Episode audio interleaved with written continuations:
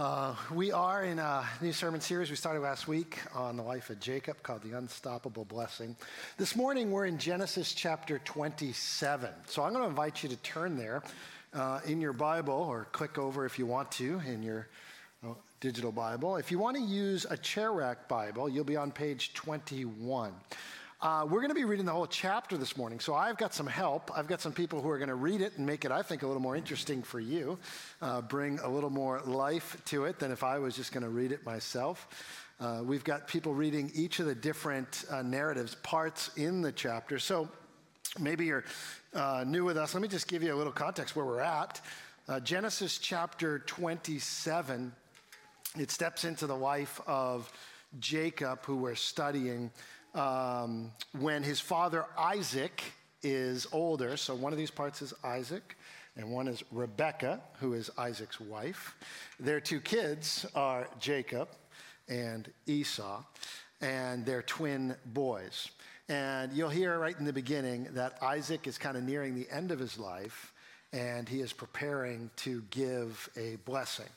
And so that's kind of the scene that sets up. Just to give you a little biblical context, if you're familiar with it, Abraham was uh, called by God and chosen by God, and then his son was Isaac, and then Isaac's sons are Jacob and Esau. So that's where we are, Genesis chapter 27, and they're going to read the whole chapter for us.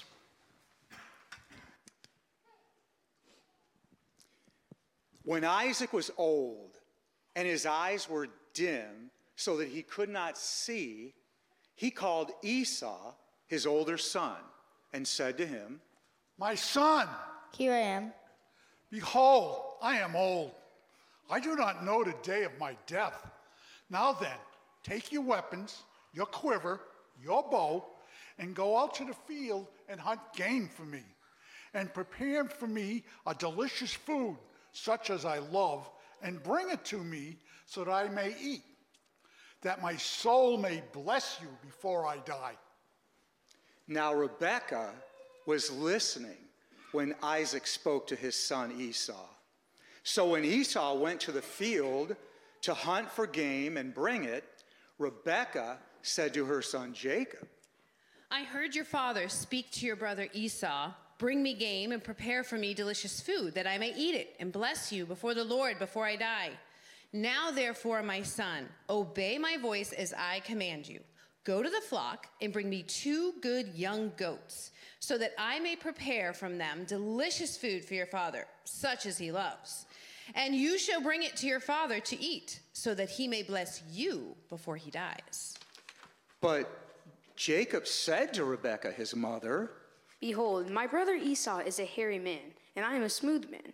Perhaps my father will feel me, and I shall seem to be mocking him and bring a curse upon myself and not a blessing. Let your curse be on me, my son. Only obey my voice. Go, bring them to me. So he went, and he took them and brought them to his mother, and his mother prepared delicious food, such as his father loved. Then Rebekah took the best garments of Esau, her older son, which were with her in the house and put them on Jacob, her younger son, and the skins of the young goats. She put on his hands and on the smooth part of his neck. And she put the delicious food and the bread which she had prepared into the hand of her son Jacob.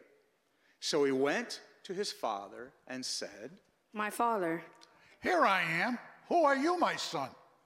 Jacob said to his father, I am Esau, your firstborn. I have done as you told me. Now sit up and eat of my game, that your soul may bless me. But Isaac said to his son, How is it that you have found it so quickly, my son? Because the Lord your God has granted me success. Please come near, that I may feel you, my son, to know whether you are really or not my son Esau or not. So Jacob went near to his father Isaac, who felt him and said, The voice is Jacob's voice, but the hands are the hands of Esau. And he did not recognize him, because his hands were hairy like his brother Esau's hands. So he blessed him, and he said, Are you really Esau, my son? I am. Bring it near to me, that I may eat my son's game and bless you. So he brought it near to him, and he ate, and he brought him wine, and he drank. Come near me, kiss me, my son. So he came near and kissed him. And Isaac smelled the smell of his garments and blessed him and said, See, the smell of my son. It's the smell of the field of the Lord has blessed. May God give you the dew of heaven and of the fatness of the earth, and plenty of grain and wine. Let people serve you, and nations bow down to you. Be Lord over your brothers, and may your mother's sons bow down to you. Cursed be everyone who curses you, and blessed be everyone who blesses you. As soon as Isaac had finished blessing Jacob, when Jacob had scarcely gone out from the presence of Isaac his father, Esau, his brother, came in from his hunting. He also prepared delicious food and brought it to his father. And he said to his father, Let my father arise and eat of his son's game, that you may bless me. Who are you? I am your son, your firstborn, Esau. Then Isaac trembled very violently and said, Who was it that the hunted game and brought it to me and ate it before you came? And I have blessed him? Yes, and he shall be blessed. As soon as Esau heard the words of his father, he cried out with exceedingly great and bitter cry. And he said to his father, Bless me, even me also, O my father. Your brother came deceitfully, and he has taken away your blessing.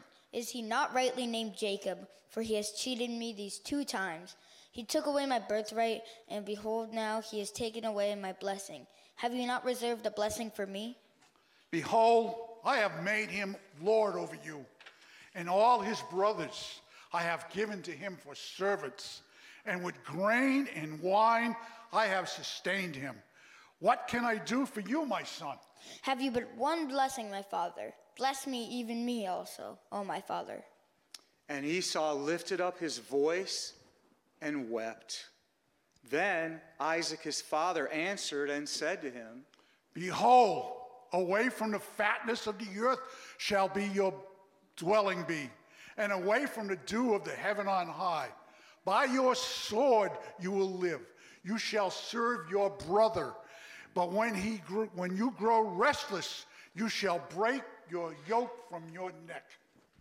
Now Esau hated Jacob because of the blessing with which his father had blessed him. And Esau said to himself, The days of mourning for my father are approaching. Then I will kill my brother Jacob. But the words of Esau, her older son, were told to Rebekah. So she sent and called Jacob, her younger son, and said to him, Behold, your brother Esau comforts himself about you by planning to kill you. Now, therefore, my son, obey my voice. Arise, flee to Laban, my brother in Haran, and stay with him a while until your brother's fury turns away, until your brother's anger turns away from you, and he forgets what you have done to him. Then I will send and bring you from there. Why should I be bereft of both of you in one day? Then Rebekah said to Isaac, I loathe my life because of the Hittite women. If Jacob marries one of the Hittite women like these, one of the women of the land, what good will my life be to me?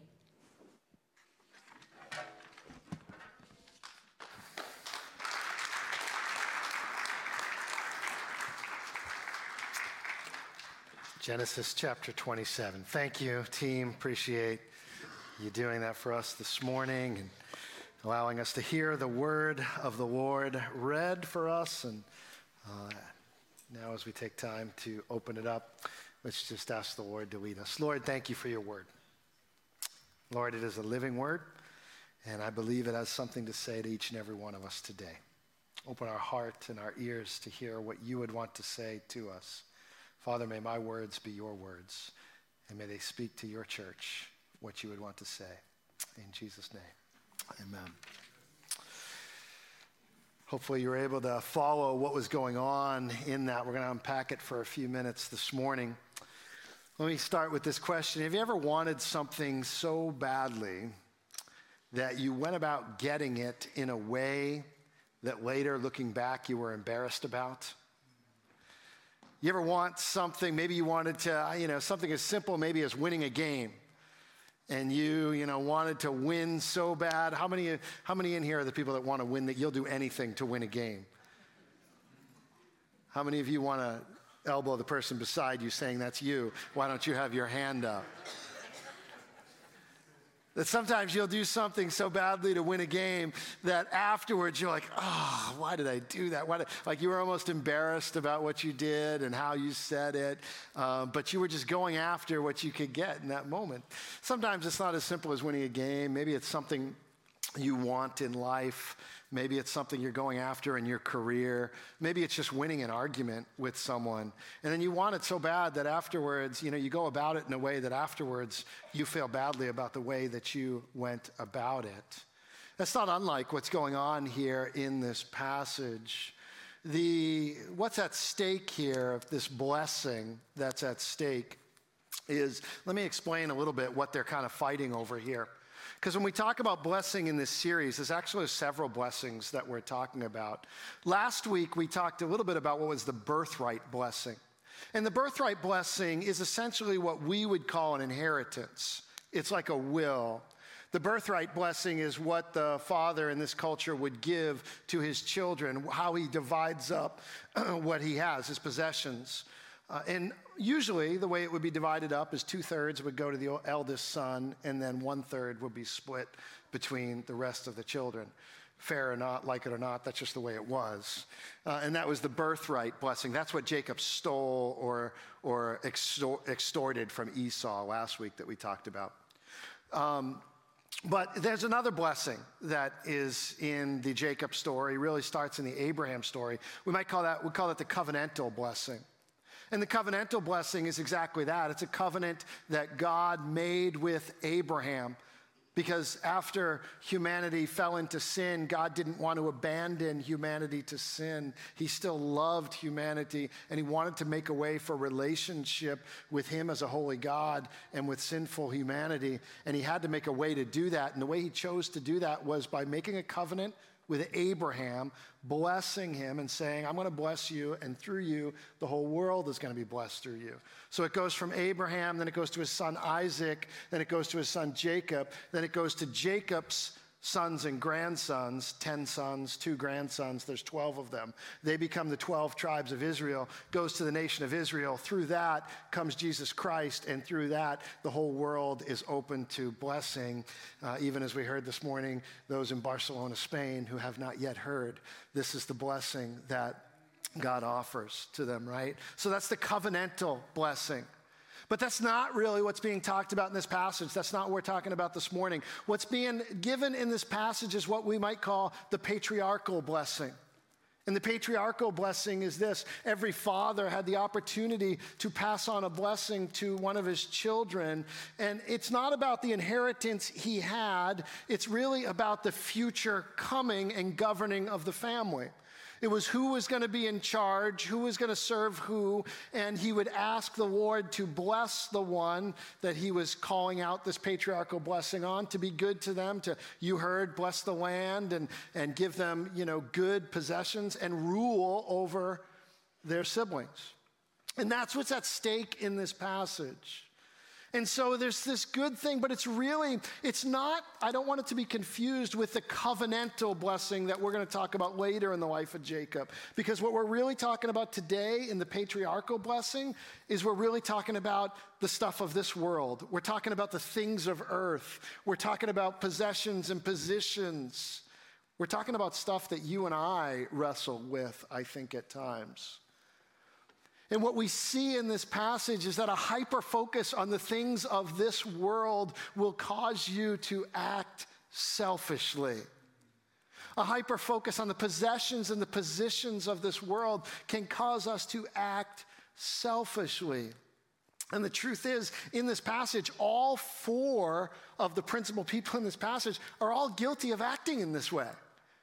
I mean, Jacob's the easiest to see, right? I mean, obviously, Jacob, he's a lying, deceiving guy. I mean, you know, he's the easiest not to like in this passage. He's the easiest to see what he's doing. He is, I mean, think about it. what could be worse than your blind father on his deathbed, just outright lying to him and deceiving and stealing from him.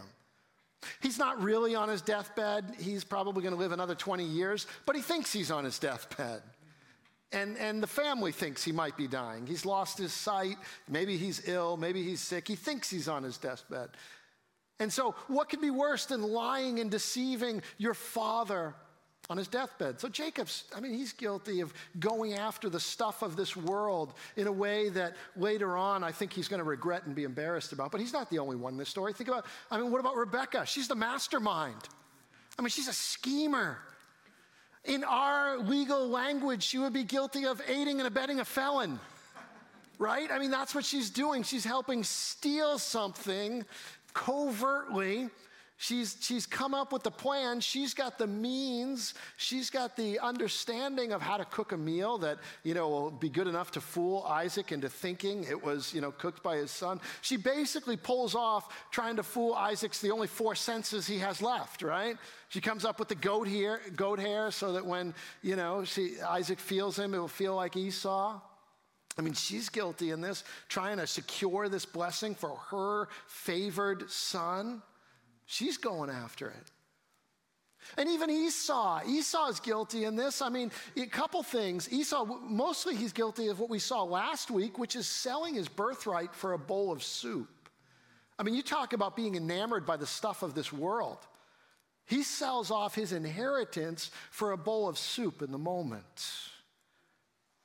And then later on in the story, you heard at the end of it, he is vengeful, he is hateful, and he wants to kill his brother.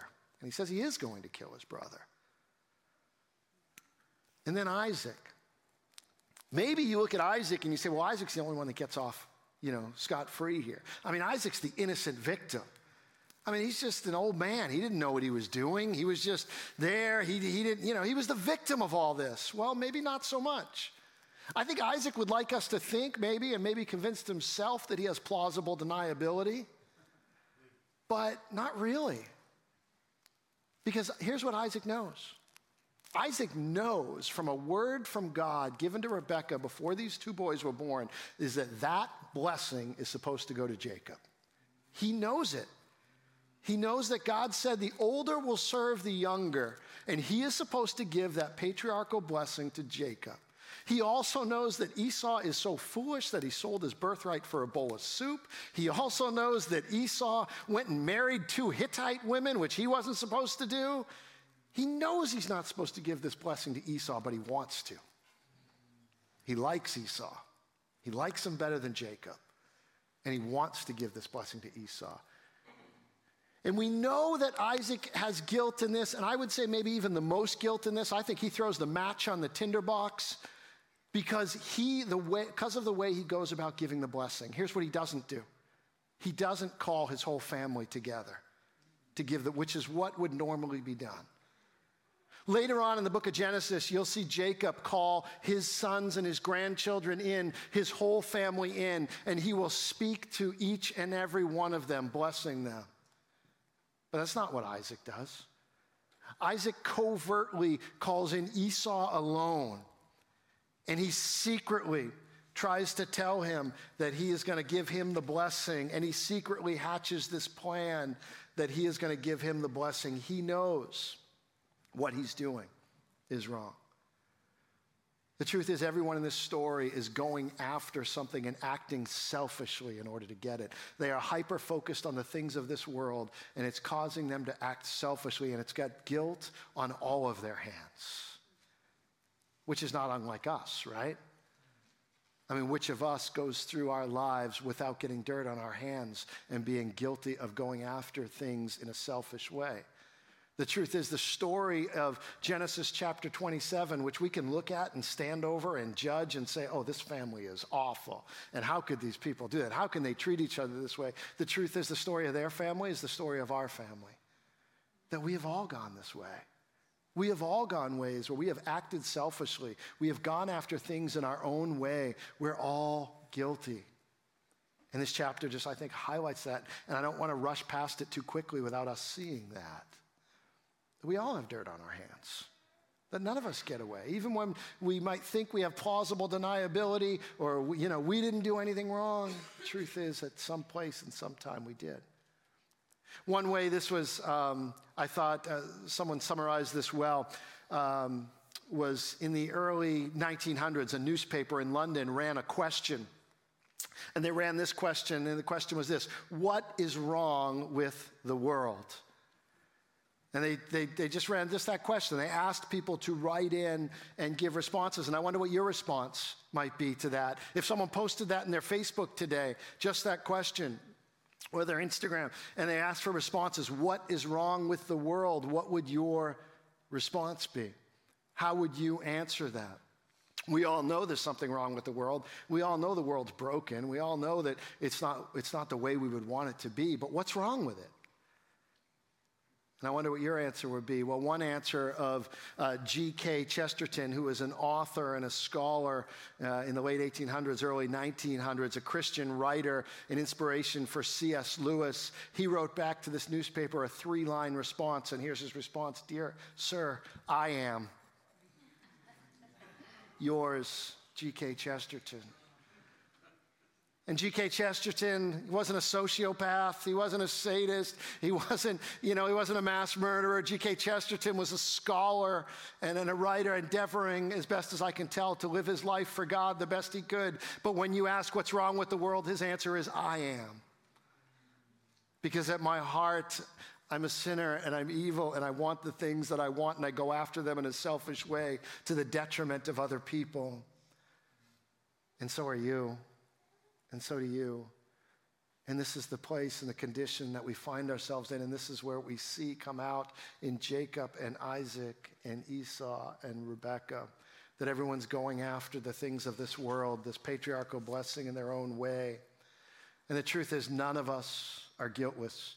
The writer of Ecclesiastes, Solomon, in Ecclesiastes 7, summarized it this way. Said, Surely there is not a righteous man on earth who does good and never sins. Do not take to heart all the things that people say, lest you hear your servant cursing you. Your heart knows that many times you yourself have cursed others. We want to judge others, but we know we're guilty. We know we ourselves bear that guilt. So we want to, we want to do well. We endeavor to do it, but we all end up with some dirt on our hands. We go after things in a way that is selfish. And in that time, in that time when, when we may be tempted to go after blessing and go after good things in this earth, we act selfishly, but we also face some temptations in that moment. What do you do when it seems like the blessed life that you wanted is slipping away? How do you act when it seems like the blessed life that you wanted is slipping away? Because that's what's going on in Isaac's family. Each of them feels like the blessing that they wanted to secure is slipping through their hands, and they go about securing it and going after it in the wrong way and in a selfish way. What do you do when you feel like the blessed life you wanted is slipping away? We face at least two temptations in that moment that I want to talk to you about just for a few minutes, and here's one of them. We face the temptation in that moment to give up who you are for what you want you and I, in that moment when we are going after the things of this earth, when we have a hyper focus on the things of this world, it opens you up to the temptation of trading who you are for what you want. You see it in this passage, right? Jacob goes into his father's presence, and what's the question he's asked? Who are you, my son? I know you're my son. But which one are you? Who are you, my son? If he knows it's Jacob, he wants to make him say it. He wants to hear the voice. Who are you, my son? And you have to believe that Jacob, that Jacob positioned himself for this question. He had to know it was coming. He had to get ready for it. He had to know it was coming. But you also have to wonder what he felt in that moment. When he heard his father's voice say, Who are you, my son? And the scripture's response is that Jacob said, I am Esau, your firstborn. Jacob said, I am Esau, your firstborn. And he can't put it any clearer, right? Jacob said, I am Esau.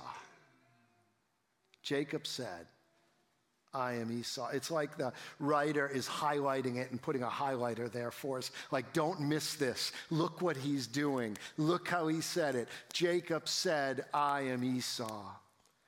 It's the temptation to trade who you are for what you want in that moment. In that moment, he not only gave up his name, he ruined his name. He gave up a name, was associated with character, a person in that moment. Jacob not only gave up his name, he gave up his integrity. He gave up his right to be trusted by anyone. He gave up the ability for his word to mean anything anymore. He gave up his identity, his very essence, by pretending to be someone else, to get something he wanted more than he wanted his name.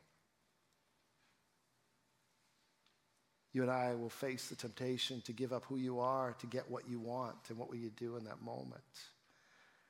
And where does that happen in your life and my life? Oh, lots of places. I mean, we can go to the micro uh, scale if we want to look at real small. Where does it happen? Very literally. Have you ever logged into a streaming service with someone else's account? You are in that moment very literally trading who you are for what you want in that moment. There are places all over the place where we where we trade, where we are faced with this trade-off. But I'd rather look at the macro picture for a moment. The places where you and I, who are called, who call ourselves Christians, who call ourselves followers of Jesus, who say that Jesus means more to us than anything else, who sit, you know, sit in here on Sunday mornings and sing songs about how much we love Jesus, and the fact that you and I at times will be faced with this kind of temptation in a world that is constantly putting an offer on the table for you to trade your convictions, trade your beliefs, trade your very identity for the blessings that this world has to offer. Maybe it happens because you know that you can be accepted into this particular group of friends, or this particular sphere of influencers, or this business group, or this academic group, that you can be accepted into it, but you know that the expectation is that you will believe the way they believe, think the way they think, and act the way they act. That maybe it's not written out or said out loud, but it's pretty obvious that if you have a different point of view, you're going to be left on the outside looking in. And in that moment, the offer's on the table. Will you trade who you are for what you want? I'm not saying you have to go into every meeting and tell people everything you think about everything all the time without being asked. I'm not talking about going in and dropping truth bombs and blowing up every relationship you have. I'm not talking about constantly telling people they're wrong. Not that. But there will be times when you are straight up asked what you think about an issue. Or you are put in a position where somebody turns to you and wants to know what you think about this issue, what you value, what you think is important. And you know that if you say what you believe in that moment, that it's different than what they want you to say. And you know that if you say you believe there's a, you know, there's a world, you just take that what's wrong with this world question. If you say, well, I actually believe God created this world good, I mean, just that alone could put you on the outside. You say, I believe God created the world, and I actually believe humans have, have messed it up and sinned, and, and there's evil in our hearts, and that alone, in a world that wants to think people are really all good, uh, and there's really good in us at the core, and there's not sin at the core of our hearts, that alone can put you on the outside looking in. Or if you were as simple to say, hey, what'd you do yesterday? Tomorrow morning, someone asks, and you say, I went to church. And you know that that alone could maybe put you on the outside looking in. In that moment, will you say what you believe, or will you, like Jacob, say, I am Esau? Will you trade who you are for what you might secure in their blessings and their favor? As a Christian following Jesus, nothing is more central to your identity and to mine than being a follower of Christ. There's no other descriptive word that ought to come after our name before follower of Christ. Jesus follower. That is the most core to our identity. And Jesus knew we would face this temptation to trade who we are for what we want because he said these words in Matthew chapter 10 So everyone who acknowledges me before men, I also acknowledge before my Father who is in heaven. But whoever denies me before men, I will also deny before my Father who is in heaven. Sobering words, but a recognition of the temptation that each of us will face to trade who we are for what we might want in this world. But there's a second temptation we'll face if we are too hyper focused on the things of this world, and that's this the temptation to use God to get what you want. Temptation to use God to get what you want. Did you pick it up in Jacob's interaction? Jacob and Rebekah's plan depended on presenting Isaac with a meal before Esau was able to prepare a meal. The quickness of the meal presented before him made Isaac suspicious. So he asks, How is it that you found it so quickly? In order to stop the question from going any further, Jacob plays his trump card. He plays the God card. His answer is this because the Lord your God granted me success. He says, God did it. God did it. Once that card is played, it's conversation over. It's like when someone says, Have you ever heard these words?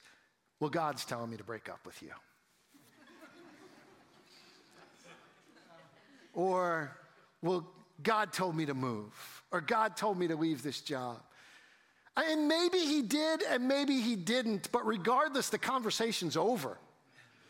Because anything you have to say to the contrary is either going to be arguing with the Almighty God or accusing them of not hearing God correctly. Either one, it's conversation over.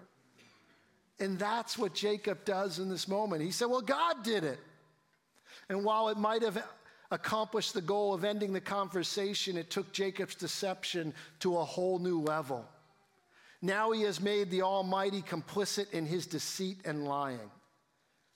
He is using God to manipulate another person to get what he wants. Even if it's something that rightfully belongs to Jacob, he has gone from relying on God for the blessing to using the name of God to get it. He is trading on God's credit to get what he wants. It's as if he took out a credit card in God's name and started racking up expenses that he can't pay.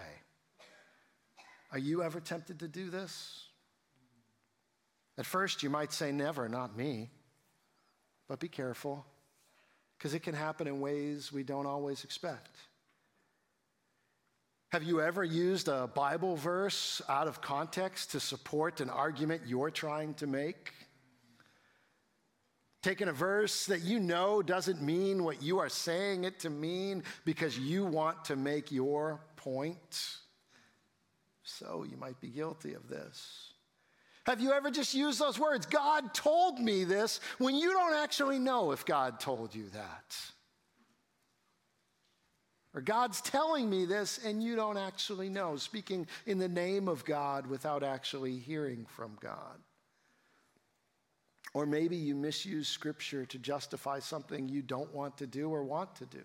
Maybe God is telling you, hey, I want you to go have this hard conversation with this person. And you say, well, God, you said, uh, don't judge lest you be judged, so I don't think I need to do that. Like you use the word of God just to try and justify what you want to do or don't want to do. I've heard people say that because Judas carried a money bag for Jesus, that that means God wants all Christians to be rich.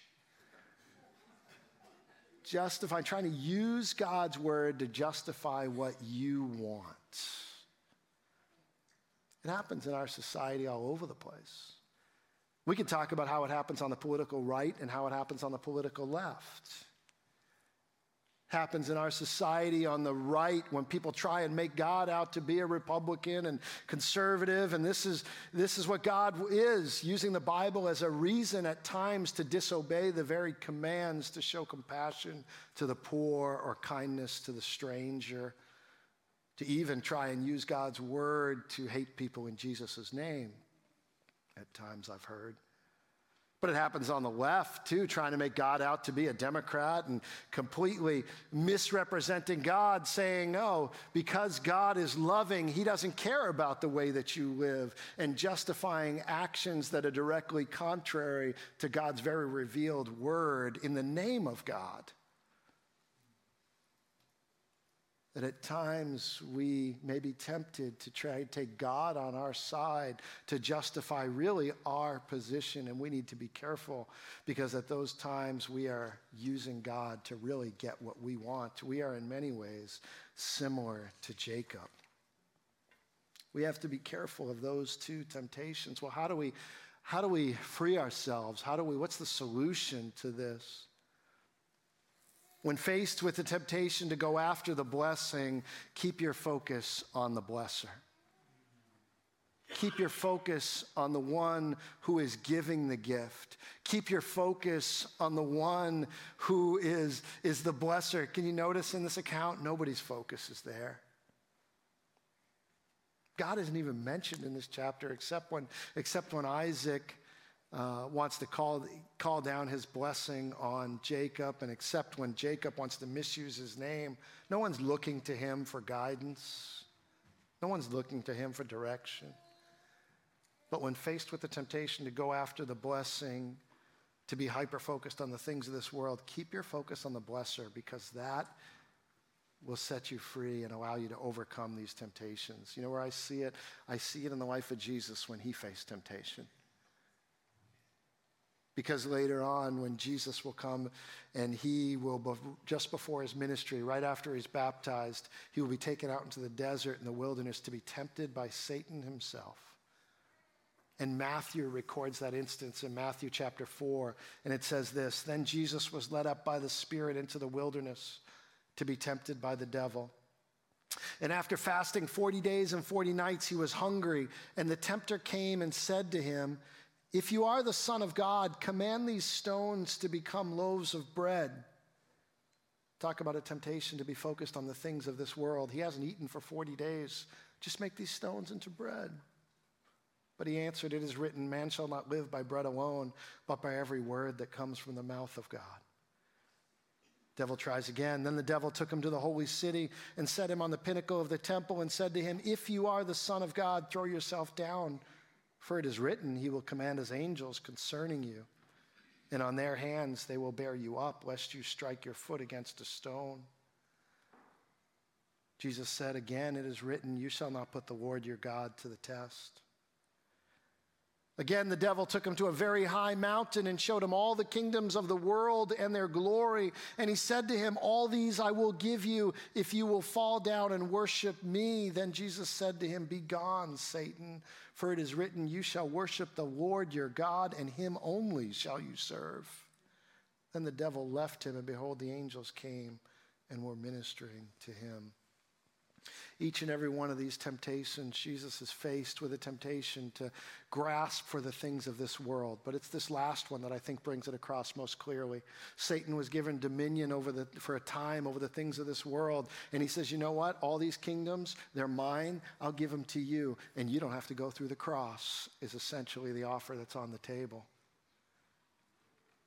And Jesus says, You shall worship the Lord your God, and him only shall you serve. In other words, I'm going to keep my eyes on the blesser.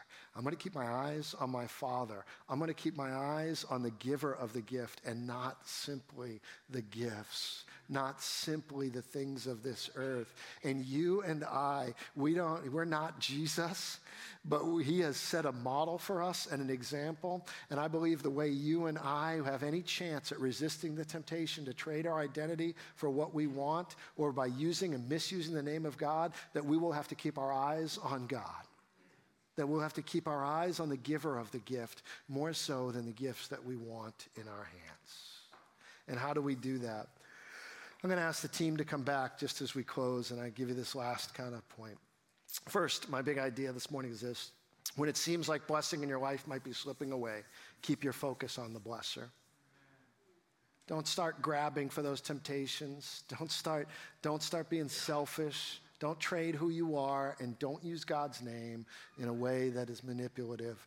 Just keep your eyes on the blesser. Keep your eyes on God. Trust Him that He will do what He said He was going to do. I don't know how the blessing would have got to Jacob, but I promise you it would have got there. If Jacob said, I am not going to manipulate and extort and do anything underhanded, I promise you God would have made sure that blessing got to him. But because he acted this way, what we'll see, some future, his whole family blows up. Rebecca, who just said, Go to your uncle's house and, and then I'll tell you to come back when it's safe, never sees her son again as long as she lives. It blows the whole family up. How do we do this? How do we keep our focus? Well, I just want to leave you with this thought. Uh, last year, we talked about uh, a historical season in the church's calendar called Lent. And we talked about uh, the importance that that can serve for us to take a focus prior to Resurrection Sunday, prior to Easter Sunday, taking that, the church throughout history has often taken that period of time to fast and focus on the cross of Jesus Christ.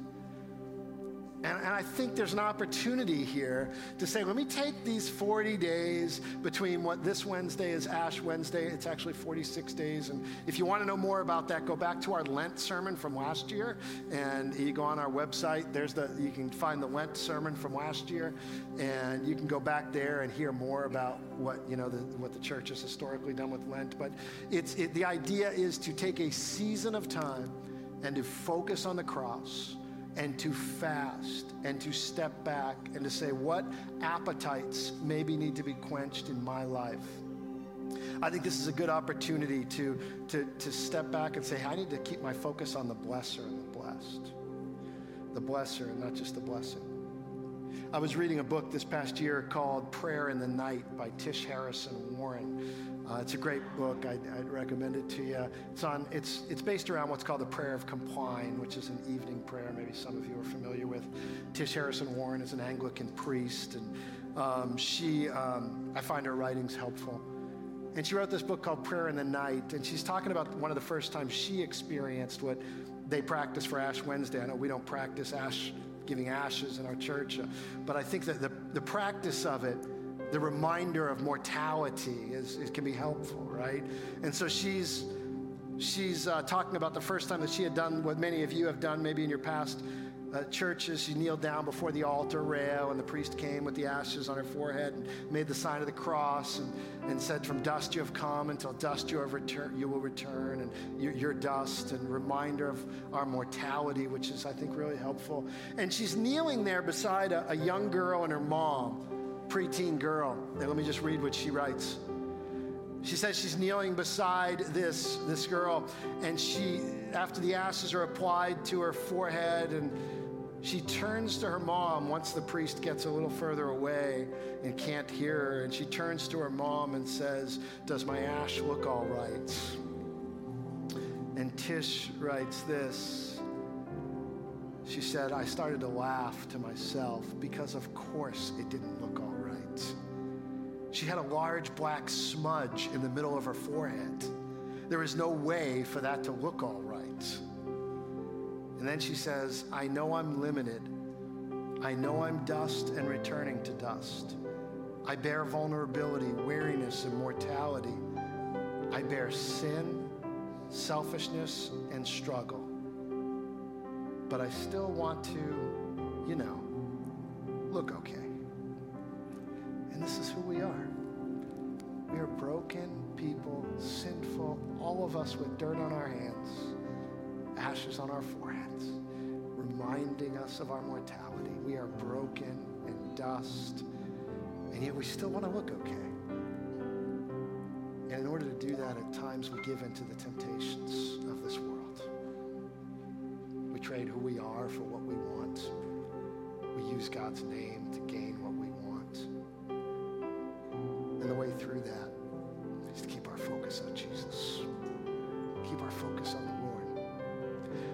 just give you, I'm going to close with this, these questions I gave you last year during the Lent sermon from Tish Oxenreider, different Tish. She has a book called Bitter and Sweet. And um, she gave these five questions. I'll give them to you individually, then I have them on a slide that you can snap a picture of if you want to keep them with you quickly. Have I become overly dependent on particular, a particular sustenance, substance, or practice lately? Which appetites have a unique grip on my body or soul these days? What would be genuinely challenging but not burdensome fast? What would be truly freeing to leave behind? What do I sense God calling me? So, in these next, maybe you between now and Wednesday, work through these questions in your prayer time and in your quiet time with the Lord. And maybe between now and Wednesday, the Lord might identify for you, you know what? This appetite is getting way too much attention in your life. You know what? This substance is becoming too much a focus of your life. You know what? This this part of your life, you need to fast from it. You need to cut it out. You need to let it go. You need to step away from it for at least these 40 days, and you need to take that time that you normally spent on that and think about Jesus and focus on the cross and read scripture and take time to pray. And you need to get your eyes off the things of this world and get your eyes on to the blesser and the giver of the gifts. And I would challenge you and encourage you between now and Wednesday to take some time to work through those questions, to pray about that, to ask the Lord, what is it that I might eliminate from my life that I might focus more on the cross of Jesus Christ? And then in that way, that I live my life for God in a greater way, resisting the temptations. They're going to come my way. Let's pray. Lord, we come before you and we are dust and we d- return to dust and we are mortal and we are broken and we fall into temptation and we are selfish people. We confess it, Lord. But Lord, through faith in your Son, Jesus Christ, we thank you that we have received righteousness and holiness and can be saints and not sinners and can be seen as redeemed and loved by you because of the blessing that began with Abraham and comes to us through Jesus Christ. Lord, we recognize that we are broken and have dirt on our hands and we still want to look good and at times we have given in to temptations that have not been consistent with who we say we are and who we say you are. So forgive us, Lord. Forgive us and strengthen us to live the lives that you have called us to live. Help us to live loving Jesus the way we sing about our love for Jesus. Keep us from temptation, Lord. Deliver us from evil, even the evil, and maybe most especially the evil that dwells within our own hearts, Lord. And we ask it in Jesus' name and with his strength and by his Spirit. Amen. Would you stand as we close out our service in this song?